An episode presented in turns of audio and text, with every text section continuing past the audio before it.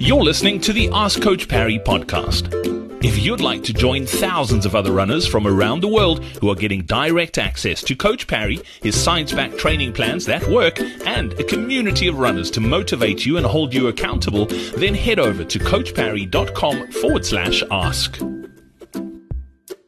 Welcome back onto this edition of the Ask Coach Parry podcast. Today, a question from Mariana. We've got uh, Lindsey Parry with us once again. Lindsey, nice to see you. Uh, Mariana's question says Hi to all the coaches. I hope you all are well. I've been a very bad runner lately, not very consistent or motivated. And to top it off, I got COVID at the beginning of February. So, to make a long story short, I'm now ready to start training properly again, but not sure with what program to start with. I really would like some advice from you guys. I know I have to start real slow, especially because of the COVID thing. Uh, so maybe a MAF program with some strength training.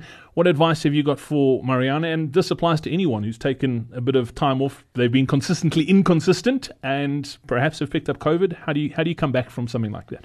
Yeah, so so on the COVID side specifically, there's um, the there's a study that's been done at at SEMLI um, at Pretoria University. That's it's just about to be published actually, and I'm sure we'll have that data and be able to share that on the platform very soon. But essentially, it talks you through certain symptoms and what that means for your recovery. So it's a really amazing piece of research that can tell you if you had X symptoms it should take you X amount of time before you consider vigorous exercise, so on and so forth. So that'll be really a really cool tool. And anyone who does get COVID, that'll hopefully be available to everybody on the platform really soon. But as a general principle, coming back from a long term of injury, long term of, of illness, we want to be as symptom free as possible when we start. That's especially true of illness. So if you if you do get quite sick, you, you want to be certain that you are free of any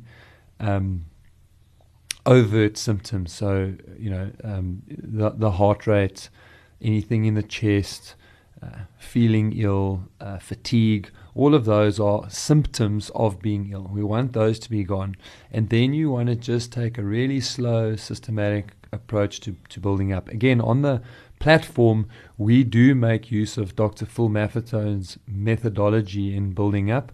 Uh, we start with pretty low volume and very low intensities, which are controlled by heart rate. Again, when people are recovering from illness, I think that is just such a good way of going about it. Let your heart is the window to what's happening in, inside your body. So if you limit your intensity to that heart rate, you are very unlikely to overdo it in the early stages. It'll also control your intensity in such a way that it's actually also very difficult to injure yourself. So the combination of, of really using heart rates to hold you back and then just very systemically building up. And we've got, they are MAF plans um, and they are named such so we can credit the philosophy to Dr. Phil Maffetone, and that's the, you know, stands for maxim, maximal aerobic function. Um, and, and in a nutshell, it's just selecting a heart rate that we know is well below your threshold. Okay. So, easy, very, very easy. Um, and then, as I said, week on week, very slowly building that up. How slow and where you start will depend largely on just how much time you've spent out of the game. So if you've been very sick for a short amount of time, then this period will perhaps last two to four weeks. If you've been out of the game for a few months, then this will last you six to 12 weeks and it'll just help you to really lay a physiological foundation, really lay a physical foundation, and then you can start to pick races or, or targets to try and improve your 10K or 5K or half marathon or wherever your running interest lies. And the key is patience and discipline because often when we're coming back, our, our mind thinks we where we were when we stopped, and we've just got to hold back. And, and, and that's the hard bit, I think. The sicker and more injured you were, the more patient you, you need to be. Um, and we do see it all the time. Somebody who hasn't run for years is at the, is at the biggest disadvantage because they do. They have functional memory. And the better runner they were when they stopped, the more dangerous the worse it is. those first four to six weeks are.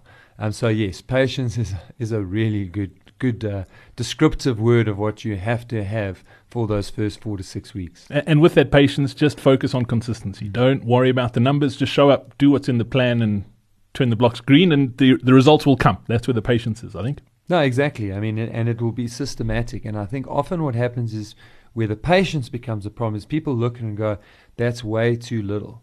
But if you stick to it over six weeks and you do everything you're supposed to do, when you look back from where you are at six weeks, you'll be surprised how quickly you start getting to a level that really does feel like you are doing work and doing what it is that you wanted to do at the start. Mariana, best of luck on that comeback. Uh, let us know how it goes. We look forward to engaging in the forums. Uh, until next time, from the two of us, it's cheers. Hey, it's Brad here. Before I go, if you're coming back from an injury or if you're just starting out running and are looking for a sensible training plan to get you on track, then our MAF training plans are exactly what you need. You can get access to them as well as our team of expert coaches in the Coach Parry Training Club right now. To join the club, simply head over to coachparry.com forward slash club or click the link in your podcast player now.